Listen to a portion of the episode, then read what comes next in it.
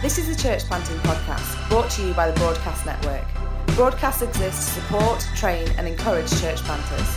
For more information about who we are or about the training that we offer, please visit our website at www.thebroadcastnetwork.org. Welcome to the Broadcast Podcast. My name is Beth and I head up the content and social media of the Broadcast Network here. And uh, yeah, I'm joined today by Tom O'Toole, who you all know very well is the director of the Broadcast Network. Say, hi, Tom. hi, Beth. How are you doing? I'm good. Yeah, I'm good. Thanks. Um, yeah, so we are taking this opportunity on our podcast over the next few weeks to just uh, kind of dive into discussing our conference that's coming up in June, Renewal for Revival. And um, yeah, we're going to be speaking to each of our guest speakers over the coming weeks and uh, just getting to know them a little bit better in preparation for our conference in June from the 8th to the 9th. So, yeah, it's great to have you with us today, Tom. You're going to be doing a session um, during the conference, and we're very excited for that. Um, so, yeah, it would just be great to talk a little bit more about why the conference is happening, why the title Renewal for Revival, what can people expect? Great, yeah, thanks for, for having me on. Um, for me, one of the most important questions to ask, really at any point in history, is what is God doing? What's He doing at the moment? Um, it's always good to think about that and to pray into that. But I think right now, at this particular moment in time, it's a bigger, more crucial question than ever. Um, mm. Feels like the last couple of years, the world hasn't just been ticking along the way it had before. We've seen major disruption. Um, obviously, COVID has completely changed the way of life for loads of people. We've learned how to live with lockdowns. We've learned how to adapt to a situation where I guess our mortality was more in our face and mm. we, we were seeing things very different to what we know now. Ability to travel had changed. Um, and then even more recently, um, think about the situation in Ukraine, the war out there. Um, now I know there's wars going on all the time in various parts of the world. Mm. I think there's something about this war that, particularly in a British context, has brought it closer to home. It's geographically nearer. It's on the news more. Um, the way the UK is involved or not involved in NATO. And again, it's bringing to people's minds lots of questions that they haven't been asking for a long time. And mm. what is God doing? Now, there's, there's a book that I read maybe three or four years ago. Mark Sayers uh, wrote this book. He wrote, he wrote two, actually. The first one was Disappearing Church. Really brilliant cultural analysis what's going on in the world, how did it get the way it is. But then his sequel, Reappearing Church, which I think is actually even better than the first book. I recommend both of them. But Reappearing Church is okay, so what now? What happens next? And a lot of it is about revival and about renewal. And he says this um, a study of history shows that it is precisely at moments like this when the church appears to be sliding into an unalterable decline, when culture is shaken by upheaval, when the world globalizes, opening up new frontiers and fostering chaos and change, that God moves again. And there's three things that he picks out. So the church appearing to slide into an unalterable decline. Now, I don't think that's true globally. I think many parts of the world, the church is advancing rapidly. But I think in our UK context, in a lot of Western contexts, it seems like secularization had taken hold. Um, it seems like a lot of people, younger people particularly, had been leaving the church. The church uh, in society was seeing an increasingly marginalized role to play. So, what Sayers says there, I think, is quite recognizable in our context and has been for a long time. But then he says when culture is shaken by upheaval. Now, he was talking about certain upheavals that uh, had been going on, even when he was writing this book pre COVID. But seeing the last couple of years and the way culture has uh, completely uh, experienced an upheaval, and then the globalization of the world, and particularly the uh, opening up of new ways of interconnectivity, um, all of these are the things that historically have been the, the things, the, the ground being readied for revival. And so I'm looking at our world now and I'm thinking, well, if all of these, this is here, and all of the things that we would say this stuff usually is preceding a revival, then I'm looking around thinking, well, where's the revival then? Yeah. you know, I read this book. Then when, when COVID hit, I was like, this really, it really sucks, but maybe at least we'll get a revival out of it. Um, you know, what's God going to do? And that's still the question that I'm asking because um, I'm not seeing it. Now, I am seeing something. I'm seeing individuals and groups whose hearts have been stirred, who, who have been lifted, who uh, are starting to hunger for a move of God in a new way. I think that's a beautiful thing. Um, and it's a thing, again, that is a precursor to revival. It talks in Acts mm. chapter 3. Peter talks about um, how when we turn back and repent, we'll see times of refreshing in the presence of God. And so the church turning back to God and being refreshed and being in his presence, that's what we mean by renewal. The people of God experiencing a new awakening to, to God's glory, a new hunger for him, a new passion for prayer, a new mm. reliance on the Spirit of God, and not settling for run of the mill, week by week, mediocre Christian living, but hungering for more than that. And my, my firm conviction is as the church does that, that's what then kickstarts the move that we're longing to see in the world. So that's why we've called it renewal for revival. We're asking the question, what is God doing? Particularly, what does He want to do in us? With a view then that what happens in us ripples out in, into the world. Does that make sense? Yeah, yeah, no, it makes perfect sense. Yeah. And did this so uh this kind of challenging that you've had? Is this something that came to you over lockdown? Is something kind of struck you over you know those days and months of sitting in your home kind of you know twiddling our thumbs a little bit? Was it something that you feel like was born out of not just obviously looking at what the world was going through but you personally as well during lockdown? Yeah i, I, I think so. Um, so there's one moment particularly that I, I, wrote about it on broadcast a while ago. Mm. um, but I would say it was absolutely pivotal for me. And um, I, I, was at this um, theology conference. It was the um, uh, the Think conference that um, that Andrew Wilson puts together, mm. uh, and it was all about uh, the books of Kings and particularly historical theology. Um, and there was a guy who was doing uh, a load of the teaching called um, Peter Leithart, who he's so clever, like really brainy guy. And he was like zooming in from America because COVID wouldn't let him mm. travel over. So he was getting up at like four in the morning uh, to teachers. Like, um, but he was one of these who he went very deep. So there weren't a, a lot of like easy listening moments. You had to really mm. concentrate. But when you concentrated, you were going to get some gold out of it. And there's one bit where he was talking about um, the temple, and he showed us how this temple was meant to be a house of prayer, and particularly a house of prayer for the kings of Israel. And that whatever was going on, they could come to the temple, they could seek God and uh, see God bless the land. And then he took us through the history of 250 years, king after king after king, until we get right near the end of two kings in Hezekiah. And finally, when he's facing this invasion, does Hezekiah go into the temple and pray? And all of a sudden, this enemy army is dispersed. And it's oh my goodness, like all these people have had this thing there that they could have leaned into, that they could have accessed and availed themselves of.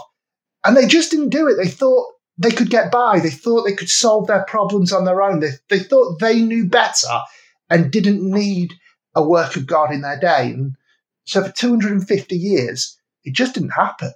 Uh, so, well, how often do I do that? And how often do, do we do that? How often do our churches think that we have the answers, think that we can, by our own strength, by our own wisdom, get by? And I mean, maybe by our own strength, there are certain things that we're capable of, but it puts a, a ceiling, doesn't it, on what's possible when when the only results we'll see are the results that I'm capable of generating on my own, then that falls way short of what God has for us. So that really wakened me up then to um, reinvigorate my own prayer life, to to pray differently, to to approach our gatherings differently as well, to to have a very different expectation of what was going to happen. Focus less on um, you know certain metrics, be like, oh, was it a good preach? Did it tick these boxes? Um, you know, were there good numbers there? But how is God moving, and what are we seeing God doing in this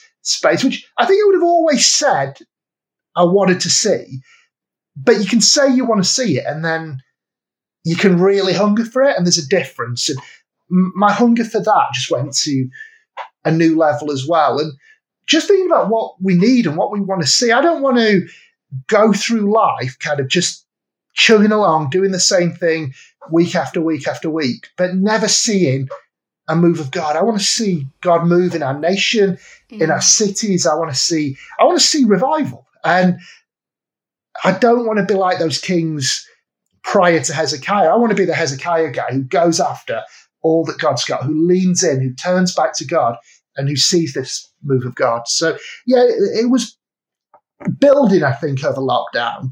And then that moment really sent a lot of those things that had been churning away in the background just into a real sharp focus in my own life.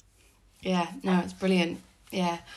I think as well, like you were saying, it's such um it's a corporate calling as well, revival, isn't it? It's we corporately mm. come together and we pray for it and um Hmm. Yeah, something as a church is really exciting that we should be pursuing and and together at this conference as well that we'll be you know yeah. praying for it together in God's presence is really really exciting. Yeah, uh, absolutely. I, I, was looking this um, this Sunday at one Corinthians chapter twelve. So it's a famous passage about how we are the body of Christ. But th- this thought occurred to me that God he's he's looking to build a spirit filled community mm. not just a community of spirit filled individuals.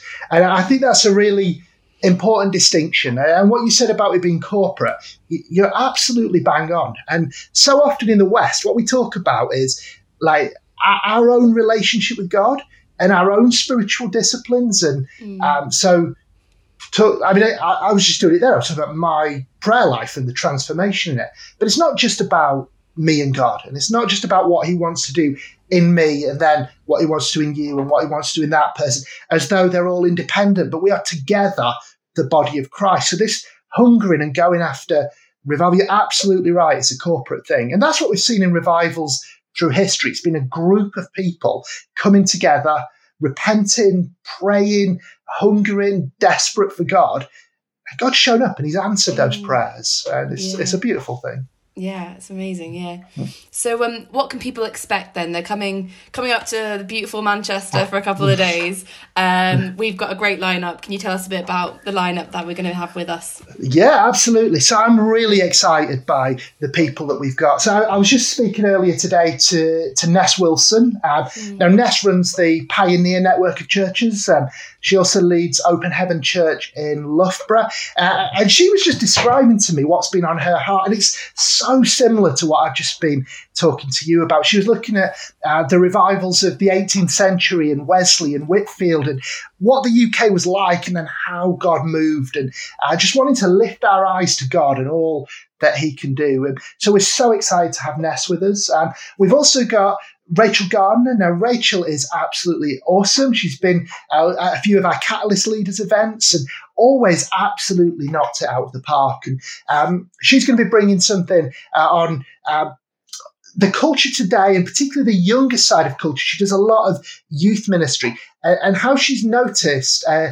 a transformation now in a lot of the people that she's working with to what she would call uh, a positive agnosticism. And when you have Rachel on, ask her more about that because uh, it's fascinating that um, where maybe in the past there'd been some slightly negative associations about the church, she's noticing just a lot more hunger to hear, a lot more hunger to listen.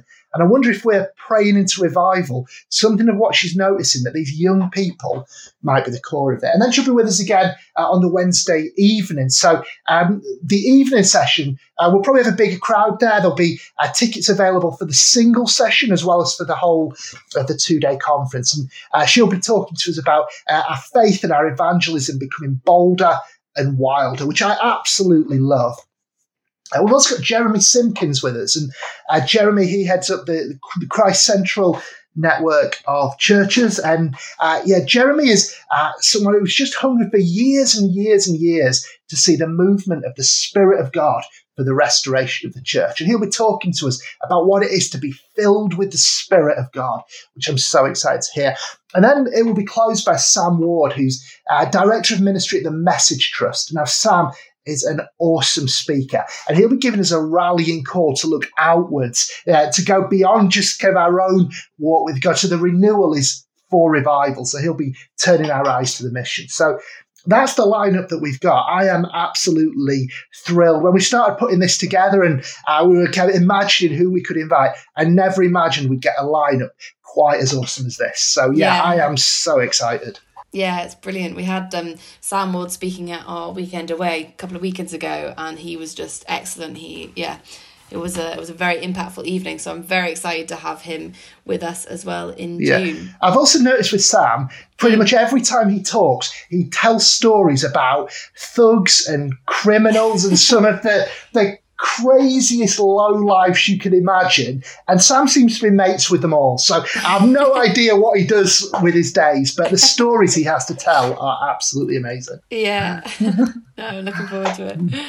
Brilliant. Um, yeah, so who a little bit of a on the nose question, but who are you most excited then to hear from at the conference? you, you know what? My answer to that question changes pretty much every day. now, today, because I, I, just mentioned that I spoke to, to Ness just before coming on and recording this podcast, it's definitely Ness at the moment. Mm. But if you'd have asked me a week ago when I was on the phone with Rachel about what she was going to be talking about, then it would have been Rachel. And if, if you'd have asked me at the weekend away when I was here in Sam, I was like, come on, yeah, let's have a bit of Sam. Uh, and yeah. when I heard Jeremy, you know, whoever I've spoken to last has just got my uh, attention. So, um, mm. yeah, I, I'm going to give the cop out answer and say all of all them. Of them. Absolutely. yeah. Yeah. no, I, can, I can't. If the question was asked at me, I don't know who I'd say. Either. I'd say the person that was in front of me. So, Tom, you are the other person yes, I'm most excited. Come on. Brilliant. Yeah. Great. Could you just give us an outline, Tom, then, of what the two days practically will look like? So uh, the plan is a two day conference. We're going to start about 11 o'clock on the Wednesday. We're going to finish at lunchtime on the Thursday. We're going to fit in uh, a few sessions, but as well as the teaching, we're going to have worship. We're going to have response. We're going to have prayer. I think prayer is so important in this because to talk about the presence of God, to talk about revival, to talk about renewal, and then to not pray, that's mad, isn't it? Yeah. So we're going to be going after God in prayer as well. Also, there's going to be food together. You know, we're going to create a bit of space on the evening to to go out. The venue that we've got is near the Curry Mile, which is uh, for me, it's one of the best bits of Manchester. Absolutely awesome food there. Um, we'll do lunches as well on the two days. So um, all of that will be part of what we're doing. Brilliant. Yeah, if you want to book into the conference, you probably will have seen it advertised all of our social media, but you can head over to the broadcastnetwork.org slash renewal for revival and all the information is on there with uh, with yeah being able to book just through ChurchSuite. So that's really simple and easy to do and it's got the information of where we're going to be based during that time so wait around the area that you can stay and also directions to the curry mile as tom said. So it's yeah really simple and easy. It take you two minutes to to fill out. But yeah, just keep an eye on our social media as well for any updates um, and also for future podcast release with the likes of yeah Sam Ward, Jeremy Simpkins, Rachel Gardner, and Ness Wilson as well. So yeah, it's really exciting. So thanks for being with us today, Tom. Yeah, as we've said, all of the information you could need on our conference, Renewal for Revival, is on our website. Book in now. We can't wait to see you in Manchester. Thanks, Tom. See you later. All right, next one. See ya.